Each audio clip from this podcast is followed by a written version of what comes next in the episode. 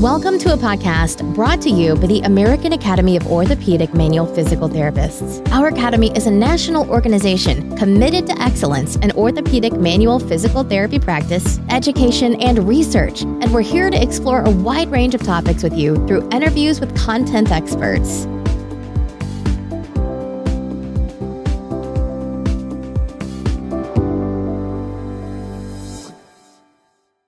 Hello, AMP listeners. My name is Antigone Vesey, and I'm excited to introduce our next guests on the podcast, Dr. Leanna Blanchard and Dr. Alex Bengtson, who will be interviewed on their AMP presentation titled, Are We Just Paying Lip Service? Actively Addressing the Impact of Student Mental Health on Classroom and Clinical Cognitive Performance. The presentation was exceptional, and after participating in it, I knew it was something our listeners would want to hear about. Before we get to the interview, let's hear a brief bio on each of them. Dr. Leanna Blanchard received her DPT from the George Washington University in 2015 and subsequently completed her orthopedic residency there at Johns Hopkins Hospital. Leanna is a board certified clinical specialist in orthopedic physical therapy and was recognized as a fellow in 2018 after completing her manual therapy fellowship at University of Illinois at Chicago. She's also a certified lymphedema therapist. Leanna currently works as an assistant professor in the DPT program at North Central College and maintains her clinical practice with the Physical Therapy Academy. Dr. Alex Bengtson received his DPT from the University of Miami in 2015 and completed an orthopedic residency through the Virginia Orthopedic Manual Physical Therapy Institute in 2016. Alex became a board certified clinical specialist in orthopedic physical therapy in 2017 and he completed the Duke University Health System Orthopedic Manual Physical Therapy Fellowship in 2020 and the Northwestern University Fellowship in Advanced Orthopedic Physical Therapy Practice, Research, and Education in 2021. In January 2023, Alex started a postdoctoral research fellowship for DPTs at Northwestern University. He practices part time at the Shirley Ryan AbilityLab and mentors orthopedic residents and fellows in training. Leanna and Alex, welcome to the podcast. Thank you so much for having us today. I'm excited to be here. Yeah, thank you very much. Me too. I really enjoyed your presentation. I got a lot from it, and I'm so excited you both agreed to do this. So, I want to just start with what inspired you to give this talk at AMPT? A lot of it is my personal experience. I talked about this during the presentation as well, and I, I think it's important to be open about this. But I've had clinical depression um, as long as I can remember, and this has affected me in my performance at work and in educational settings. And there are certainly ways to manage that well, and certainly ways to manage that not so well. So uh, we felt it was important to help others deal with this better, and uh, maybe provide some strategies to to help our colleagues and you know mentees and students. I appreciate you sharing that. I know that's a hard thing to share, and I think it inspires our listeners to be vulnerable and open to this conversation, which I think is so important. How did you come up with the title of this presentation? You used the word lip service, and I thought you might be able to define that a little bit for our listeners. Yeah, lip service in, in essence really just means agreeing with something and advocating for something potentially, but um, not really acting on that behalf or following up an action.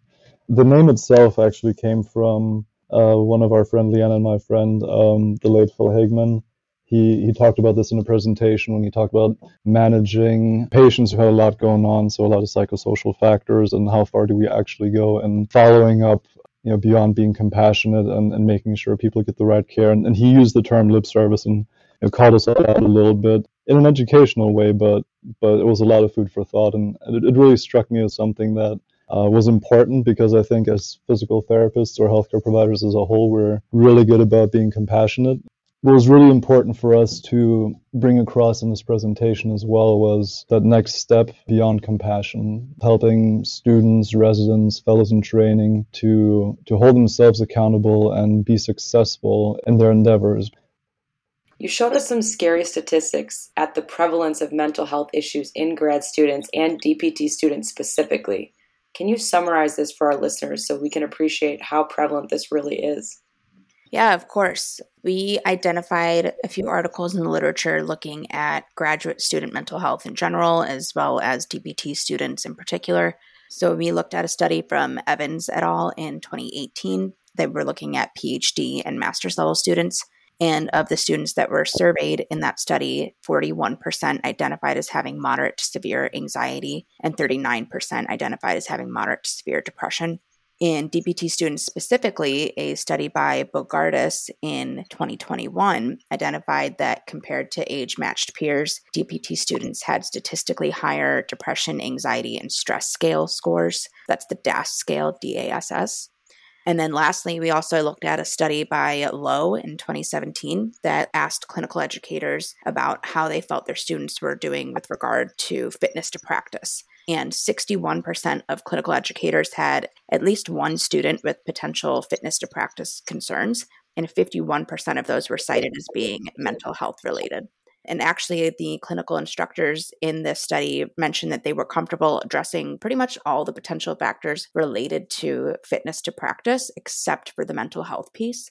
And half of those CIs actually felt that the issues were preventable. So there's a lot of interesting information out there, but really what I think we're seeing is that this is a pretty prevalent issue for graduate students in a variety of fields that definitely sets a precedent for us to be paying attention and for having this conversation. What are some of the signs of major depressive disorder, or some of the things that we might see in our students, in our fellow colleagues that we could help identify? Before I go into that, obviously, I want to say that we're not licensed psychologists or psychiatrists or counselors. Uh, so this is really more just to, to help recognize some of those signs, but clearly not to make a diagnosis. As for these domains, uh, the first one is the obvious one that we're all familiar with, probably, is the emotional component. And those are things like sadness, guilt, hopelessness, anxiety, suicidal ideation. Uh, then there's a physical domain, fatigue, insomnia, hypersomnia, uh, psychomotor impairments, even, or pain is a component as well. And then what we focused on a lot more here clearly is, is the cognitive aspect. So effects on short and long term memory, learning, attention, concentration, processing speed, and, and organization.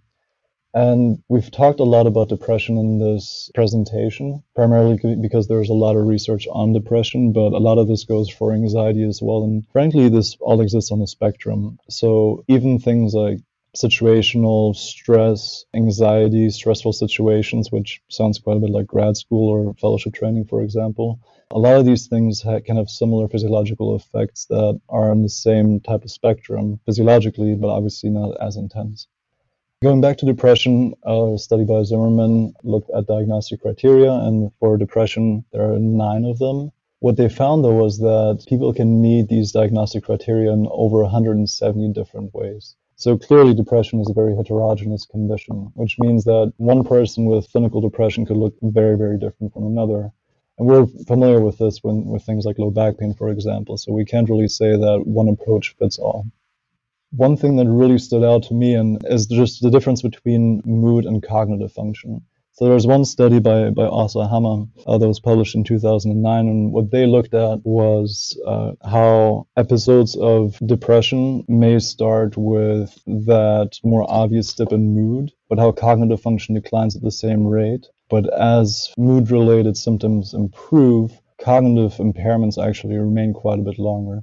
And there was a, an excellent uh, graph in that study that really showed this well, where even after remission of mood related symptoms, cognitive function can remain in, in decline or in that impaired state. And people can go through relapses of the mood related symptoms and continue to keep their cognitive function down. So even when people say they feel a lot better mood wise, they may still have these cognitive impairments and may not even be aware of this. And from my own personal experience, I haven't been aware of that myself in these times. And only reflecting back months later, I realized, oh, I really had an issue there that I just wasn't aware of at the time. I think that was one part of your presentation that really stuck with me because I've oftentimes seen people feel upset or get depressed because of how well they aren't performing.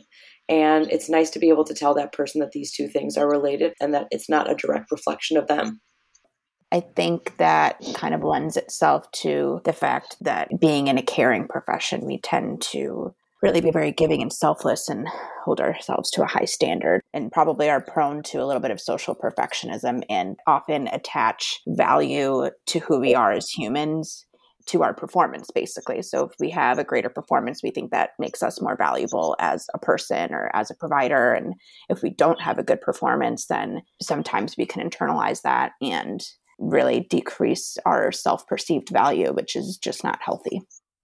That's such a refreshing thing to hear because I feel that all the time. In fellowship, there's often a culture that's like, this is going to be stressful, this is going to be hard, that may not be as supportive in that way. Agreed. And I think it comes down so much to what is the culture in whatever program that you're in. And have you created a culture that makes it okay to talk about the hard moments and to acknowledge the hard moments as things that are hard, but not things that are reflective of your worth as a human being or your worth as a physical therapist? How comfortable do you think our profession is with actually managing these challenges? I think it goes back to a little bit of what I was just saying about, you know, what kind of environment are we in? I think that as a profession, again, we tend to allow the fact that we hold ourselves to a high standard to impact not only how we treat ourselves, but sometimes also how we treat our peers, our students, our fellows in training, our mentees. So I think that generally we're not very comfortable addressing these things head on because to some extent i think we think it'll make us look weak if we deal with that. It sort of has to start from the top down and we have to create environments and cultures in our programs that make that discussion feel not scary or make it feel okay to have those hard discussions I've encountered a lot of variability in terms of how well people have handled this, again, just from my, my own personal experience. And interestingly, I've had situations where people who are huge on psychosocial components in patients and you know, addressing those factors then seem very uncomfortable addressing this on a more personal level with a mentee. And, you know, again, you never really know how comfortable the other person really is. You can only go by your perception. But I agree, I think a lot of people aren't really comfortable with addressing this. But considering how far we've come in making a point to include these things with patient care and our clinical reasoning and our, our treatments, I think we should continue to push forward on making sure that we have the same approach with education. I agree. I think the next question is what should we do if we suspect that one of our students is experiencing anxiety or depression? I think the best thing we can do is provide some information preemptively and creating some of this awareness. And say, for example, at the beginning of DPT program or residency or fellowship is maybe having some educational information or maybe even a lecture on how stress and mental health can affect cognitive function really providing people the resources of being aware and having just the information to be self-reflective, both as a learner and then as a, as a teacher. I think that can be really helpful just to create that awareness, which then makes it easier in theory at least to seek help, but then also being open to providing help as a mentor or as an instructor.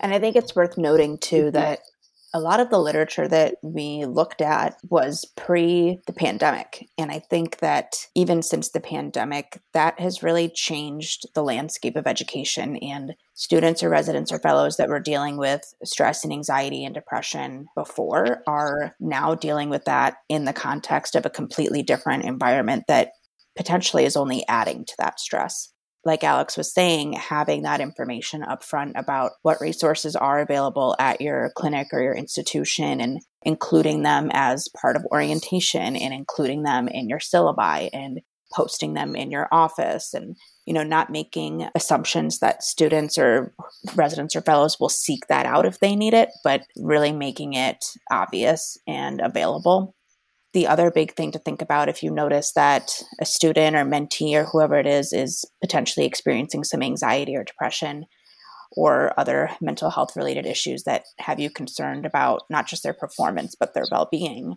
is to have a conversation with them, but to not approach it from the standpoint of you're doing X, Y, and Z. It needs to come from the standpoint of what you're noticing, trying to keep it a little bit more on the objective side so that the student has the opportunity to say, oh, I didn't realize I was doing that. Let me reflect on that. And is that actually the external communication that I meant to portray? Or is there a disconnect between what's going on with me internally and what I'm portraying externally? So just not making an assumption that just because you're seeing certain behaviors means there's a mental health issue going on but rather approaching it from that I've noticed this behavior or I've noticed this concern and not from the you statement of the you're having this problem, you're doing this.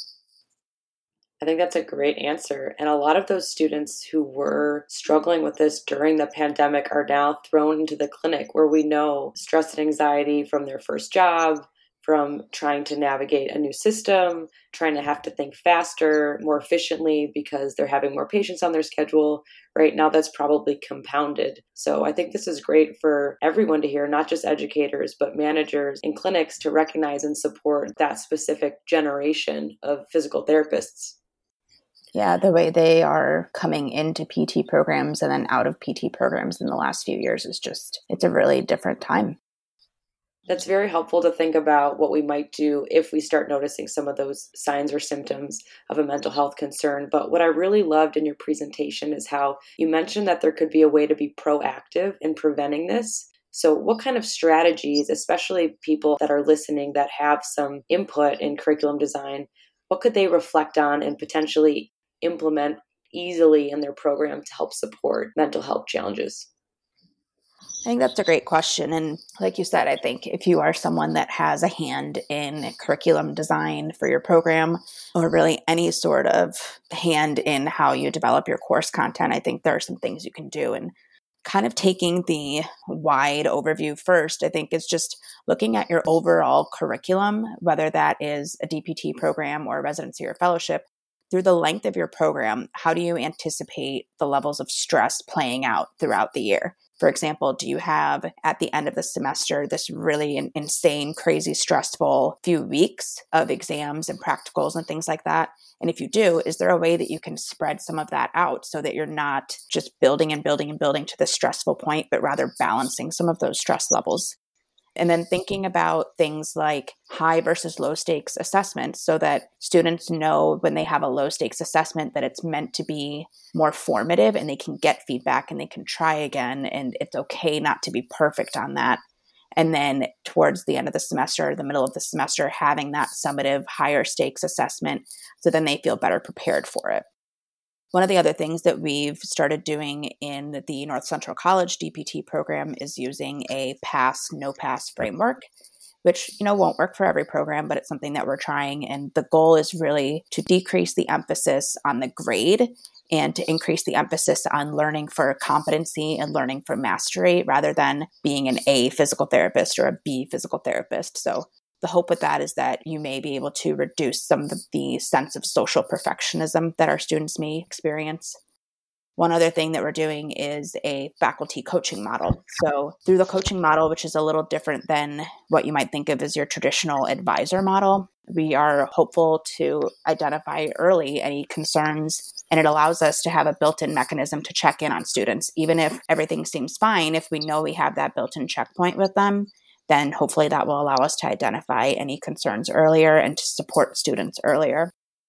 You both have been through fellowship. You know what it's like to receive feedback over and over and over. And sometimes that's really frustrating and it can be demoralizing if it's not presented well. So, really thinking about the timing of your feedback and giving students or mentees opportunities to try again in sort of a lower stakes environment so that they can learn those skills and not just be stressed out the entire time that they're being assessed on something.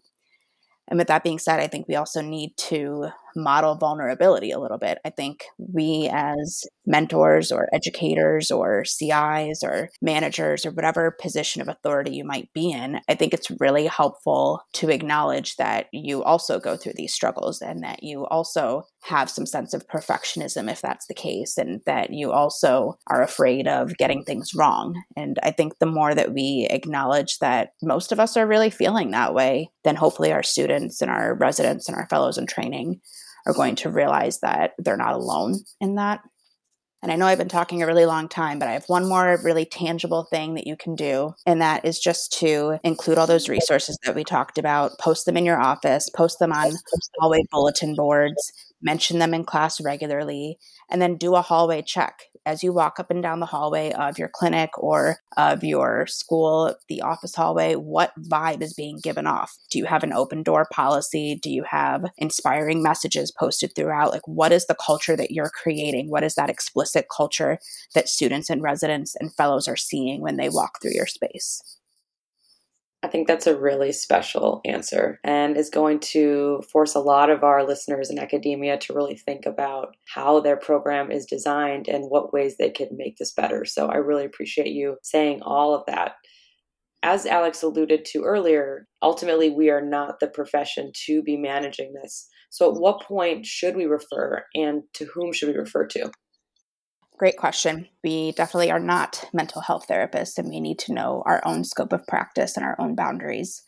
So, I think what's really important is first just knowing what your clinic or institutional policies are about how to report concerns, how to utilize campus resources, even just what are the campus resources that you have. Is it an employee assistance program? Is it a campus health or wellness center?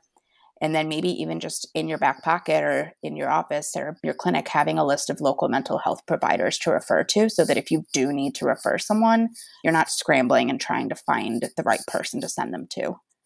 So i think it's important to say that emergency mental health situations need to be dealt with according to your program or department or clinic policy whatever that might be and then non emergency mental health situations warrant appropriate referral to a mental health counselor, a psychologist, or social worker, counselor. I think the big thing to note with this, though, is that you don't want to leave the student or the colleague or the resident or the fellow in training alone to deal with that. You want to support them in the process of seeking resources. So make space for them to access resources. And that might look like just setting aside a quiet time and space for them to make a phone call or to take a phone call and then following up on if they had any success with that or not. Because, like Alex was saying a little bit earlier, we can be really compassionate, but if we don't hold ourselves accountable and hold our colleagues or our students accountable, then we don't know if they actually got the support that they needed. So I think it's important to make that a collaborative process and involving the student or the resident or the fellow in training in the decision making about how they want to handle a non emergency mental health situation. Your presentation was more of a workshop, which is what I loved because it forced me to really reflect and participate in a different way than just being lectured at.